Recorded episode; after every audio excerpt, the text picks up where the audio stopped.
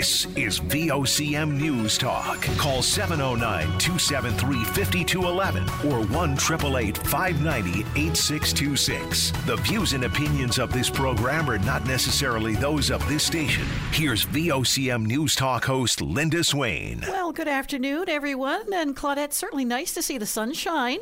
Oh, it's beautiful and the blue sky. Yeah. Yeah, I popped out over the uh, the lunch break and uh, driving up Kenmount Road. I was like, ah, I can't see. Yeah, you needed sunglasses. Time of the year, though, though, though when you put it on, it uh, makes your nose cold. That's true. Yeah. Or it steams up. yeah, it steams up. That's why, you know, when I go for a walk uh, in the winter, I don't wear my glasses for that very reason. I hear you. I know exactly what you're talking about. But uh, yeah, I, I can feel that now. Now that you mentioned that, that coldness on the bridge of your nose, and it, uh, Yeah. that. Uh. It's a n- little bit of annoying kind of feel. You get used to it after a while, but I guess what you should start doing is bring your sunglasses into work so it warms up, and then you go out with your There you go. Life hack. there you go. Um, it reminds me that feeling, you know, on the bridge of your nose. It reminds me of. Um, eh, did you ever wear like cold packs on your eyes? Yes. You ever do that? Yeah. And you get those cold packs on your eyes, and all of a sudden your your eyes feel like two big eggs inside your head, you're like, oh, this is not pleasant. I have to take this off. yeah. Just put me in mind of that. anyway, it is good to see the sun out, and that you can see the days are lengthening out a little bit Just again. a little bit, yeah, and uh, it can only get better. right until when June June, and then it 21st, starts and then it starts back. going Yeah. back down again. But uh, yeah, it is sad because some of the longer days are still not optimal here in Newfoundland Mm-hmm. and Labrador, if you know what I'm saying, and a lot of places, I'm sure. But uh, yeah. Oftentimes, it's the longest day of the year, and uh, people celebrate it, and it's like it's been overcast all day, and nobody knows right. but anyway, there you have it. But yeah, it is uh, nice to see those days lengthening out again. I'm one of those people who definitely is affected when the days shorten, you know, those kind of things. But anyway, so if you recall yesterday, we had a chat with uh, the opposition energy critic uh, Lloyd Parrott, who was asking some questions about work that's recently gone out of province for the Sea Rose FPSO, the um, uh, refit work there. The province's energy minister now is firing back after the PC's raised questions about refit of the Sea Rose FPSO. Uh, the Sea Rose bound for Northern Ireland to have some significant work done there. PC MHA Lloyd Parrott wondering why at least some of the work can't be done in this province. Here's some of what Parrott said yesterday on uh, VOCM News Talk. You know, my concern right now is that not only do we not have a community benefits program in place that puts Newfoundlanders and Labradorians first and ensures that they're the ones working on these types of jobs, uh, but government is okay with this work leaving the province, and, and it sends a very uh, clear message to the oil and gas companies that they can come here and do what they want. That Newfoundland, this Newfoundland government, I, I will say, you know, I, I don't believe that they support oil and gas. I believe that they're looking to transition away from it as quickly as they can, and they're satisfied to bring in dirty oil from, you know, warlords on other sides of the globe. Have you been speaking with the Department of Energy or Energy NL for that matter about this? Well, there's been questions asked to the minister for certain about it, and and you know you get the same answer all the time, and the answer is pretty standard about you know this is a private company doing this work, and I and you know what I get that, but government has a responsibility to have these conversations with those entities to ensure that we are the primary beneficiaries of all of the work that can be carried out here. And again, I'll go back to the Terra Nova. The Terra Nova went to Spain, it came back, the work was inadequate, and it had to be redone here. And it just seems like we don't learn the lessons. And, you know, if there's work to be done on the hull of the Sea Rose, which I don't doubt that there is, th- that work probably cannot be done here. And I would never argue that point. We don't have a facility large enough that, that can take the Sea out of the water, so to speak. We should have a facility that could do that. Argentia could have been capable of doing that if the Liberals didn't sell out on it, and Bull Arm can still be capable of doing that at some point. The reality is, if, as long as this work is happening here, it should be done by men and women in this province. So that's some of what uh, opposition um, uh, energy critic Lloyd Parrott had to say yesterday on VOCM News Talk. Well, VOCM's Richard Duggan put some of the questions that uh, Parrott raised and his concerns to Energy Minister Andrew Parsons just a short while ago. Lloyd Parrott raised, has raised concerns about news of the Sea Rose FPSO refit. It's heading over to uh, Northern Ireland uh, for some pretty major work, and he's wondering why the work, or at least some of the work, isn't being done here. Um, so, did government ever consider issuing tenders to have some of the work done here? Yeah, I, I mean, I'm wondering if the, the crowd over in the PC caucus, uh, there's this thing called Google, and if you use it, you can actually track down a news release uh, that was out well over a year ago there was actually an expression of interest for this work done back in 2022. Nobody in Canada bid on it. And realize the, the reality is there's no eh, there's no where that the work can be done, not just in Newfoundland and Labrador, but in Canada. The final contract went to Harland Wolff over in the UK. Uh, this was done actually a year ago. There was bids issued to a number of, you know, uh, there's three that were in the running.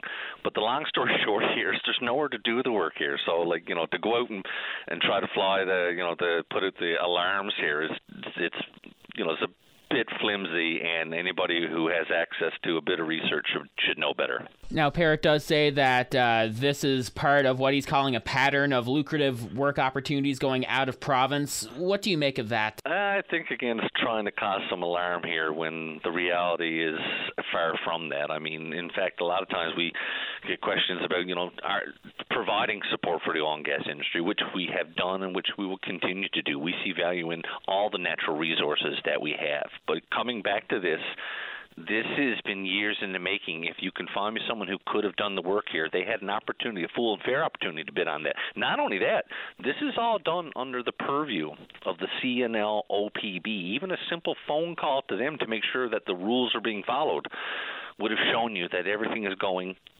as it is. Two thirds of this work, actually, uh, when we talk about the asset life extension, was done in this province. When you look, you know, you don't have to get, go that far. Go down to Argentia, see what's going on down there, which again we facilitated. When we talk about the FPSO, go the Terra Nova going back out there, which we facilitated. When we talk about the conversion going out of Come by Chance, which we facilitated. So to say otherwise, eh, I think you're just trying to cause some alarm when we're just not there.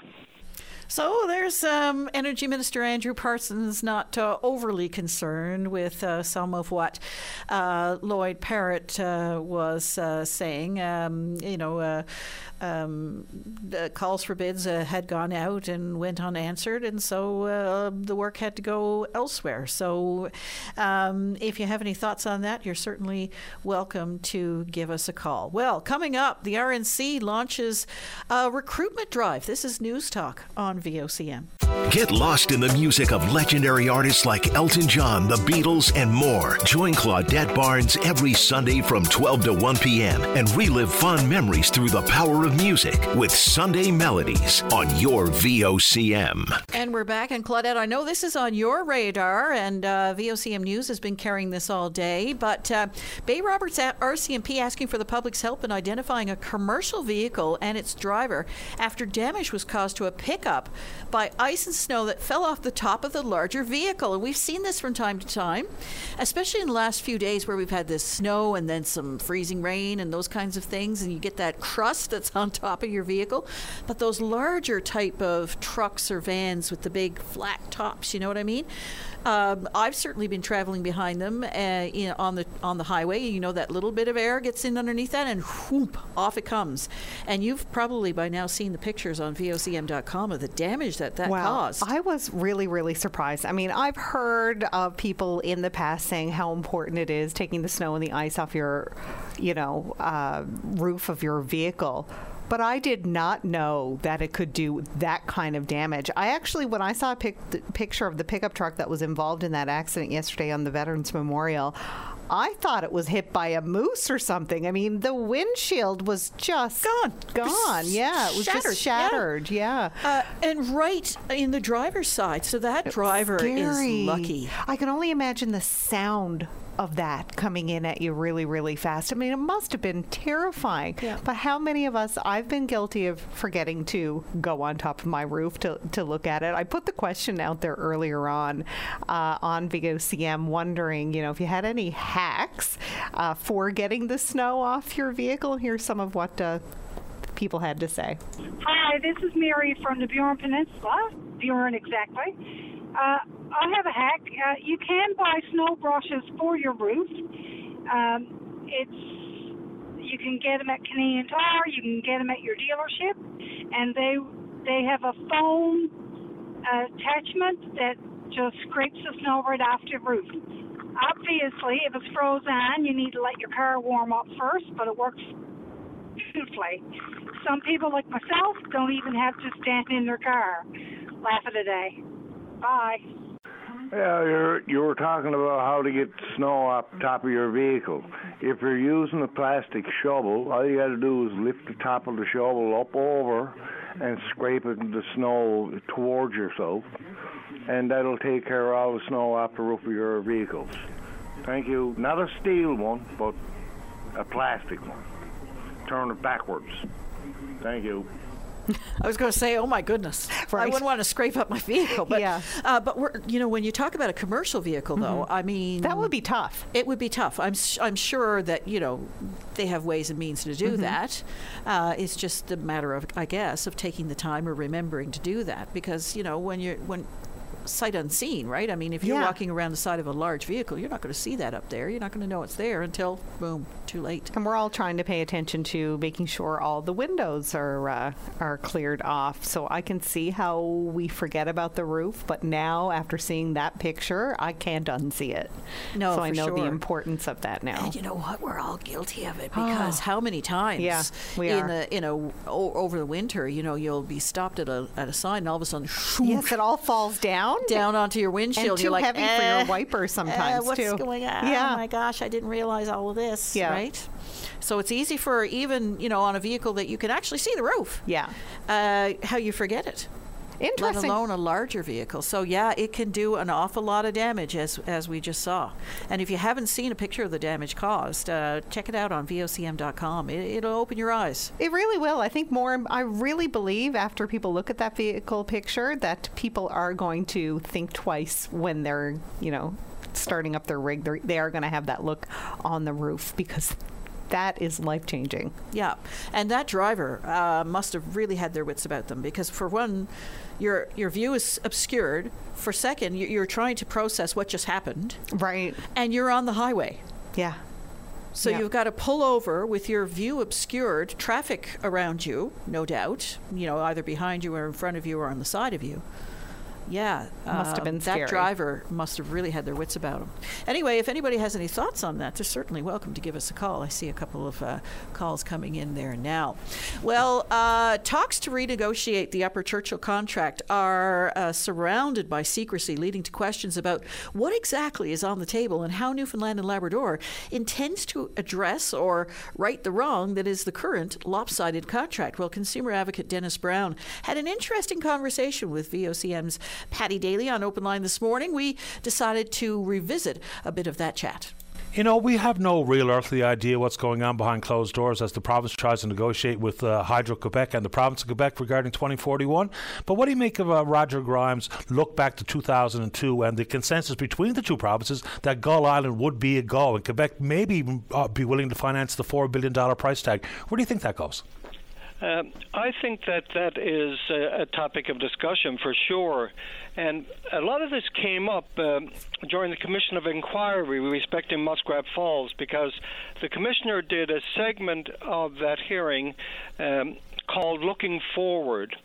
And what he did was he had experts uh, look at the situation in which we would uh, find ourselves in 2041 and what we should be doing in anticipation of that. And uh, he said uh, this. He writes very, very well. He said Hydro Quebec uh, has 34.2 percent of CFLCO shares. Newfoundland Power, or, uh, no, I'm sorry, Newfoundland Hydro, uh, the government has. Uh, uh, the re- remaining um, shares of uh, CFLCO. Uh, so, um, and he said the these are going to be very difficult discussions with uh, with Hydro Quebec uh, 2041, and they should be discussing it now because uh, we're within 20 years of the expiration of that, and most people plan their electricity, these big projects, over a 20-year period. So we're into the period. There's no doubt about that. So the commissioner said um, that. Uh, both sides will need to compromise when we're dealing with that contract. They have uh, the transmission network. We have the generation, but they own 34% of the generation too uh, through their shares in CFLCO. Um, the remaining 65.8% shares are owned by the government of Newfoundland. So he said there should be a compromise and we're going to have to work things out. Uh, but he cautioned against expecting any kind of massive windfall. And I think uh, he's correct there. So, um, a lot of people haven't read the report. The report came out right before COVID, and everyone got uh, absorbed with COVID. And uh, the, the Muskrat Falls, the Muskrat project, and the commissioner's report probably uh, took a back burner. Um, but the commissioner also talked about uh, Gull Island, and he said we shouldn't shy away from dealing with Gull Island but of course, uh, the province itself uh, would have no no money to put into Gull Island. But it could be, he said. Uh, that uh, part of the bargaining with Hydro Quebec uh, could uh, include Gull Island. So he looked at all that at the time. So this has been looked at, and and the government already has taken the commissioner's advice. They sent up a um, uh, an expert panel, uh, which was something we recommended to the commission. We recommended uh, that the commissioner suggest an expert panel to examine um, 2041 and to uh, uh, make suggestions. So the government has already done that. That panel is assembled and has assembled and made recommendations. And now the government has stated publicly they have a, uh, a three-person technical team in place uh, for dealing with uh, discussions with Hydro Quebec. So that's where we are with it. But all of this is anticipated, and uh, the commissioner himself uh, uh, advocated that these things could be done and could be done successfully if we are all willing to compromise and that's a big word, if and compromise.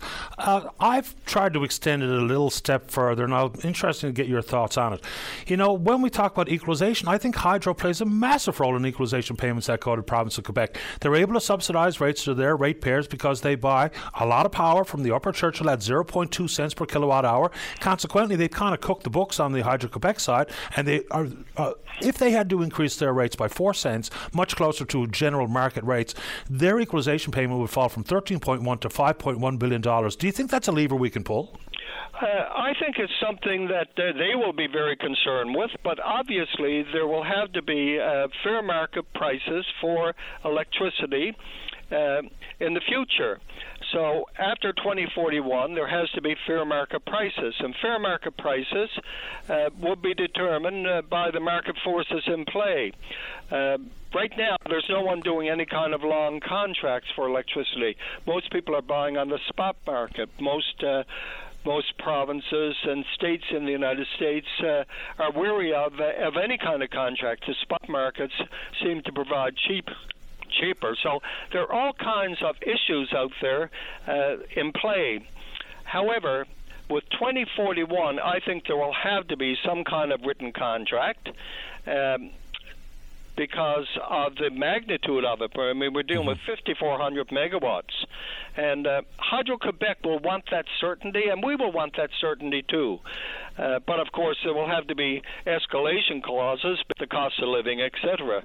So I think everyone is aware of the issues, and. Um, uh, our negotiators will be uh, well aware of the issues. They already had the benefit of the uh, uh of Commissioner LeBlanc's uh, um, advocacy of having an expert panel in play to to deal with that, and. Um, they, that's already been done. So we're we're a bit ahead of the game, and uh, I can see why we would not want to be negotiating in public. Uh, uh, oh, sure. that wouldn't suit anyone's interest. So uh, at some point, though, uh, uh, all these matters will have to uh, be debated and uh, by be approved by legislation. I think the federal government plays a role here too, not just in the form of loan guarantees, but actual cash on the barrelhead. If federal government policy regarding immigration, electric vehicle mandates is going to require expansion and increased maintenance of the grid, I think the feds play an absolute role if Gull ever gets going. I mean, they've been looking for cleaner alternatives to fuel electricity here in the country. So, if they're going to drive the buses aggressively as they have uh, in the recent past, I think there's absolutely a requirement for the feds, and once again, not just in the form of loan guarantees. Yeah, I agree. I think the feds would have a role. Uh, we have to be careful here. Um, uh, Grimes had uh, the Gull Island deal. It wouldn't have cost us anything. We would have gotten just money. We probably would have gotten, someone said, about a $100 million from it by now in profit, and it wouldn't have cost us five cents. But uh, it turned into political fodder. Uh, one party said it isn't good enough, and rah rah rah, and the other party said it is, and and um, we didn't have uh, any uh, uh, objective experts weighing down on one side or the other. So we had to be careful that doesn't happen again with 2041. Uh, it's easy uh, to uh, make a political mess of it uh, to ensure that no one succeeds. So uh, I think, therefore, that the commissioner's advice that uh, we should lower our expectations, not expect a windfall, but we should be expecting compromise. So that was Dennis Brown this morning on VOCM Open Line with Paddy Daly. You are not uh, um, shaking your head wondering, you know, what Paddy's doing on this show. That's a little uh, reprise of that conversation, uh, which uh, I thought uh, was of great interest. So when we come back after the news break with uh, VOCM's Sarah Strickland, we're going to speak with RNC Constable James Cadigan about a new recruitment drive to attract people to the RNC's cadet training program, and we'll get a little update on that uh, snow on top of your vehicle situation. I understand, Claudette, you have a little bit more information on that. So when we come back after the break, this is News Talk on VOCM. Join Greg Smith weeknights at 545 as he chats with local musicians about life, inspiration shows, and new music. Tune into Soundcheck, your backstage pass to the local music scene on your VOCM. And we are back. Well, the RNC has launched a new recruitment drive to attract people to its cadet training program. The Find Your Purpose campaign includes video and photo elements of current serving members putting a human face on policing and some of the challenges and the misconceptions about the job. I spoke with RNC Constable James Cadigan this morning. Well, hello, James Cadigan. Good morning. So tell us now, uh, the RNC has launched this um, recruitment campaign um, to address, I guess, uh, you say the the human side of policing, and and to you know talk about some of these misconceptions that people have about policing. Tell us a little bit about it. Yeah, certainly. I mean, uh, right away, I'll, I'll, direct anybody with uh, any questions on the application process to the RNC website under Join, where you can learn about the application process and any, uh, you know, anything that might help you along the way. And of course, you can contact us by email with any questions. Yeah, so the, the campaign we're, we're launching now, I mean, it's an open application process as we speak, and uh, we're in high schools this week and next to speak to, uh, you know, some of the youth who may have questions and, and concerns about, you know, their future, and perhaps policing is on their their horizon and they they just want to know you know what what to expect and uh, we really want to focus on the fact that you know we're putting a human face like you said on policing you know we we are all uh, members of our community we reside in the communities we serve a lot of times. You know, we all have families at home. You know, uh, myself, for example, you know, I'm, I'm heavily involved in sports and different things that uh, outside of work that are very valuable to me, and I think that a lot of people resonate with that. Uh, and of course, you know, in recent years, I've certainly noticed some misconceptions of, of the job that, uh, you know, we certainly want to be open and, and communicative on you know, providing information for people with any questions about potentially making policing a part of their future. We know about some of the challenges, uh, and you were talking about misconceptions. So, what are some of the challenges out there when it comes to, you know, what people's perception of policing is?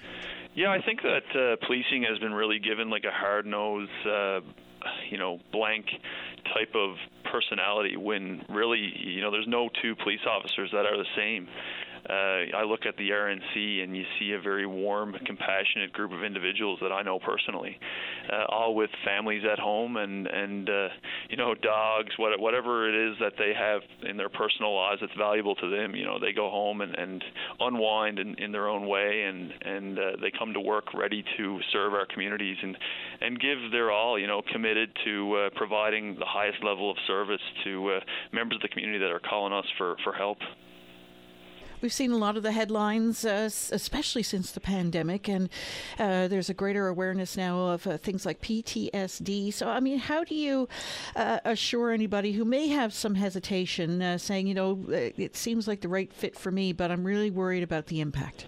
Yeah, that's a great question, and, and I'll start right away by mentioning that the RNC has recently brought in a, a clinical psychologist on staff that is leading the way in our wellness program here, and, and it's really been enlightening to see that approach taken on here because you know I've been here for with the RNC for almost 15 years, and I've seen how this organization has evolved and learned to uh, recognize you know the challenges that are faced and the impacts on our mental health when they're not uh, you know faced right away and, and given a you know a coordinated approach to wellness and safety.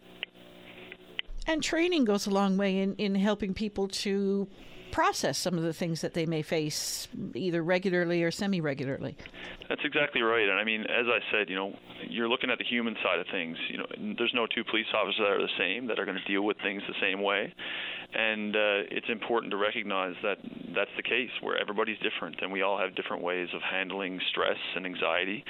And uh, you know, these uh, there's no question that policing is a challenging profession, uh, both mentally, physically, and, and it's important to have the tools and the information to help you best approach, uh, you know, the day to day here at the RNC. So uh, we we're familiar with some of the challenges, but uh, you know I think the ultimate goal for anyone in a workplace is to go home at the end of the day and know that you did something, uh, you know, being satisfied with the work that you've done and knowing that you've done some good. So what are some of the benefits of uh, of policing? Yeah, so I, I look back and I, I think of you know great stories I've heard over the years, and and at the end of the day, I, I think that a lot of what you hear, what you don't hear in the public, is you know the one-on-ones that occur with police officers and members of the public where you know you really come out of it knowing that you put a positive outcome in in motion.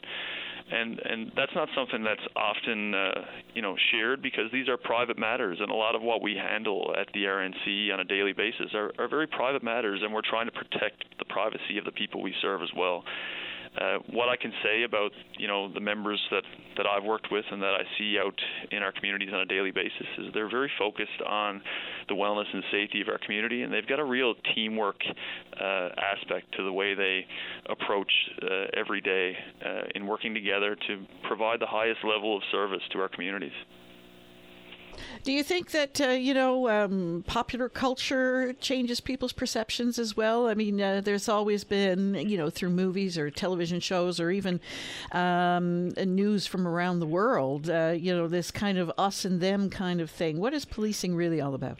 Yeah, I mean that's a great point, and I think that as long as popular culture has existed, uh, you know, and certainly has changed, now we're kind of unable to avoid that popular culture. It's in our it's in our phones, it's it's on our TV screens, it's it's everywhere, and uh, you know that's the age we live in. So it's important for us as the RNC to make sure that we're open and communicative to to allow people to understand who we are and and what we can do for our communities and uh, you know exactly what it is that we're looking for in a police officer who's coming to uh, engage in this application process. You know, I think that uh, when I look at you know the past number of years and and the great officers that we've brought in and, and the work they're doing today you know it's it's truly inspiring to see that you know we still have people who are coming forward every year who want to support our communities and and really give back you know after you know their experiences and in receiving that same kind of support from leadership and uh, those they look up to uh, across our province has policing changed in recent years? Without a doubt, policing has changed, and uh, you know we're evolving and adapting to that change. You know, we recognize the the challenges that we face on a daily basis and how you know it may not be the same uh, a year from now, and that's why it's so important to stay so uh, communicative within our community, within community groups, and ensure that uh, you know we're always going to be open to uh, that evolvement that will occur in our community. So, a young person, let's say in high school, uh, contemplating their future, what do they need to know before starting a policing career? What will they need to know academic- academically and uh, in their post secondary?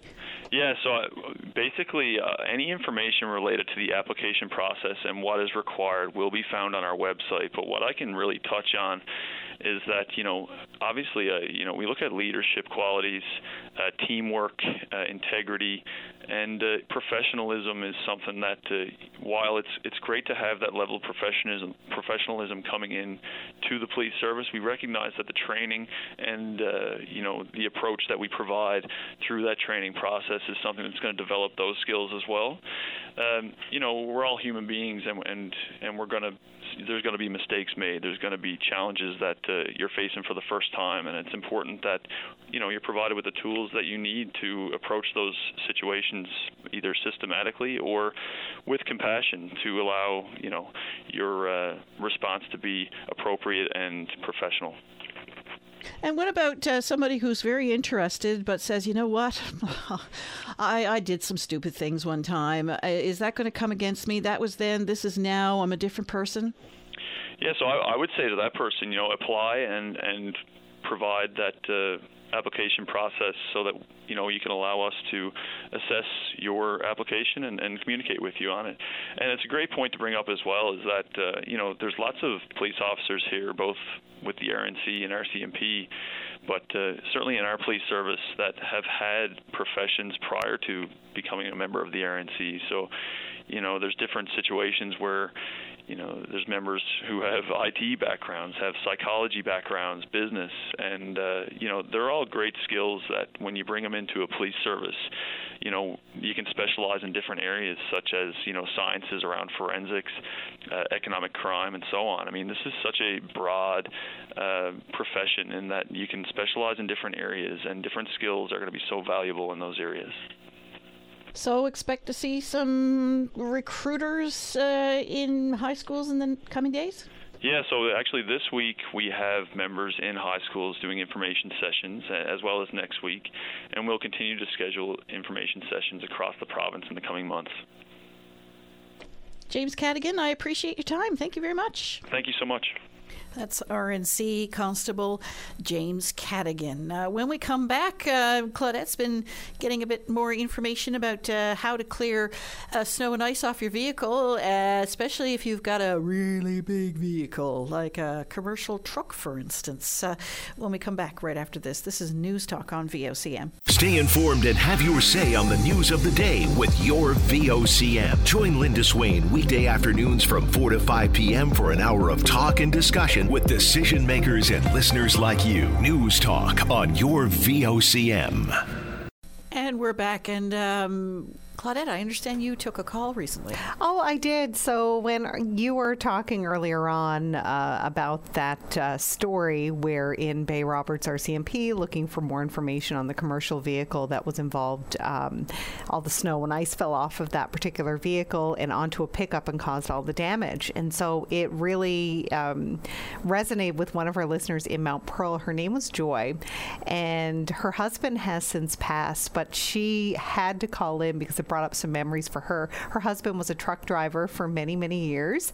Uh, he used to drive uh, a truck to uh, Grand Falls, Windsor to the paper mill. He used to drive the wood chips from Glovertown to Grand Falls, and he used to have to get on top of the transport truck physically and just use a shovel and just shovel it all off.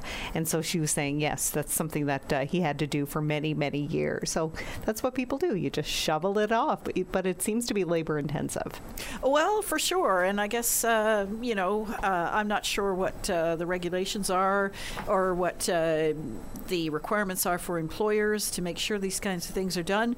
Uh, but uh, yeah, no, that's an interesting little. Um, I guess it was a memory for her. Yeah, yeah. A picture of what uh, what needs to be done, or what should be done, or what used to be done, or what is still done. That seems very labor intensive. yeah, for sure. But I mean, it's all part of it, isn't it? It And is, yeah. Used to be truck drivers were kind of independent business people, if you Mm-hmm. know what I mean. They sort of had their own thing and did their own contracts with different Right. companies, that sort of thing. So I don't know how that all works now, but anyway. Especially when you're in charge with a large fleet of commercial vehicles, I would assume that there is that kind of a protocol of, you know, just going right around the vehicle and checking to make sure it's not in the exhaust pipes, that kind of thing. But if you happen to be on the highway and you're able, you know, if you're following a vehicle that happens to have, and you noticed a lot of snow on its roof or its um, back end or whatever the case may be, uh, you might want to give it a Stay little bit back. of yeah, a a wide little berth. bit of lead, leadway uh, so that uh, when it does come off, and it will at some point,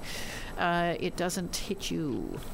So yeah, very interesting indeed. What do you think of gift cards? We just came Ah, out of I'm the Christmas holiday season. Yeah, I'm a huge fan. I give gift cards and I receive them. Unfortunately, sometimes I don't use them because I forget about them or I lose them, and that drives me crazy when I That's often that. the case, isn't it? Uh, Yeah. you know, you, you might receive a gift card. It's not entirely on your mind. You you, you open it up, you get a gift Mm-hmm. card from a friend or a family member, and it's like for a store that you might not go to regularly, or maybe you do go to it regularly. You know, and so it goes in the wallet or the purse or the or your you know, night table. or your night table or your back pocket or wherever you Yeah. know and or coat pocket and then you go about your routine and you know it might be july and you'll go through something and say oh my gosh i remember this Right. now Yeah. remember there was a big thing a few years ago where some of these gift cards were expiring without anybody knowing you know because what i'm there's saying supposed to Unless be a, a rule that you're they're not supposed to be expiring. Exactly. Well, that's all changed now, as far as I know. But a recent study indicates that $35 million worth of gift cards in Canada are going unused. Oh, Claudette, are you part of that problem? I am a little, but I don't want to because I'm a big fan of them. So I'm gonna have this is this is a good reminder, Linda. Thank you for bringing that awareness to this topic. It- It's funny you mention that because I have a couple You uh, do? poked away. Not Okay. for me, for Oh. my boy. Oh. So, you know, I'm not giving it to him because he, you know, they're going to be lost Right. immediately. So I hang on to him for my boy, and then of course it goes out of my mind, right? uh, he will remind me. Of course, because it's money. Exactly. Yeah. It's like, when can I go get my such and such at Mm-hmm. that, this and that a place? Because remember, I got a gift card. It's like, oh, yeah. Where did I put that? You know. but anyway, uh, so uh, gift cards, of course, a very popular holiday gift. Many retailers say they appreciate customers redeeming vouchers sooner rather than later because the money is spent up front. Um, so you know, you're buying the gift card from a store for to redeem for merchandise at a later date. Right. So, you know, retailers plan their year around that, if you know what I'm saying. So, uh, like if you suddenly show up with a gift card for a huge amount of money, for instance, and they don't have the stock on hand, right? Yeah, I'm just thinking of restaurants too. Oh my. Oh, yes, Yeah, I'm- restaurants, this yeah. is paining me. Anyway, uh, Retail Council of Canada Atlantic Director Jim Cormier spoke with uh, your VOCM Mornings co-host Jerry Lynn Mackey earlier today. And I mean, how important are gift card sales for businesses? Well, they're increasingly important for retailers. Uh, you know, we did, uh, you and I chatted about our uh, holiday shopping uh, intentions uh, back uh, as early as this fall. And uh, at the time, it was showing, and it's shown every year, the uh, the survey that we do nationally, that you know, it was upwards of 35, 40 percent uh, of people that were responding were saying that they were planning on buying gift cards, and that people like to get gift cards. So you know, it is uh, an increasingly uh, growing part of the of the retail business. But you know, of course, it, it is one of those things that uh, you know consumers, if they're going to buy it, they they do have to at least check to make sure what they're buying. Um, you know, there's no expiry on a gift card, but that said depending on the type of service involved. Like if it's a, a credit card company's gift card, those do have expiry dates on them, and they also have activation fees. So you know, it's kind of a buyer beware. Uh, make sure that you uh, you read what's uh, what's involved with the gift card before you make your purchase. You know, obviously, it's it's beneficial for the retailer in that they get the money up front, but they, of course, it does sit on their books as uh, as a liability until that uh, that money is in fact spent. So, you know, obviously retailers would appreciate it if uh, if people didn't leave the money on the gift card for for years and years. But you know, that said, it it it, it really does leave that with the consumer to uh, make their own determinations of, you know, would they like to go in right away and buy a specific gift, or, or were they would they like to spread the gift card out over multiple purchases? So, you know, our members don't really have, uh, you know, a strong opinion on it one way or the other. But of course, you know, it, it does make things better from an accounting perspective if in fact uh, you know the the retailer has their customers coming in and redeeming the gift card you know what we've seen it, it, sometimes it depends on the product as well. For one reason or another you know electronic products uh, if there's gift cards that are purchased for those types of retail stores they seem to be redeemed quite quickly.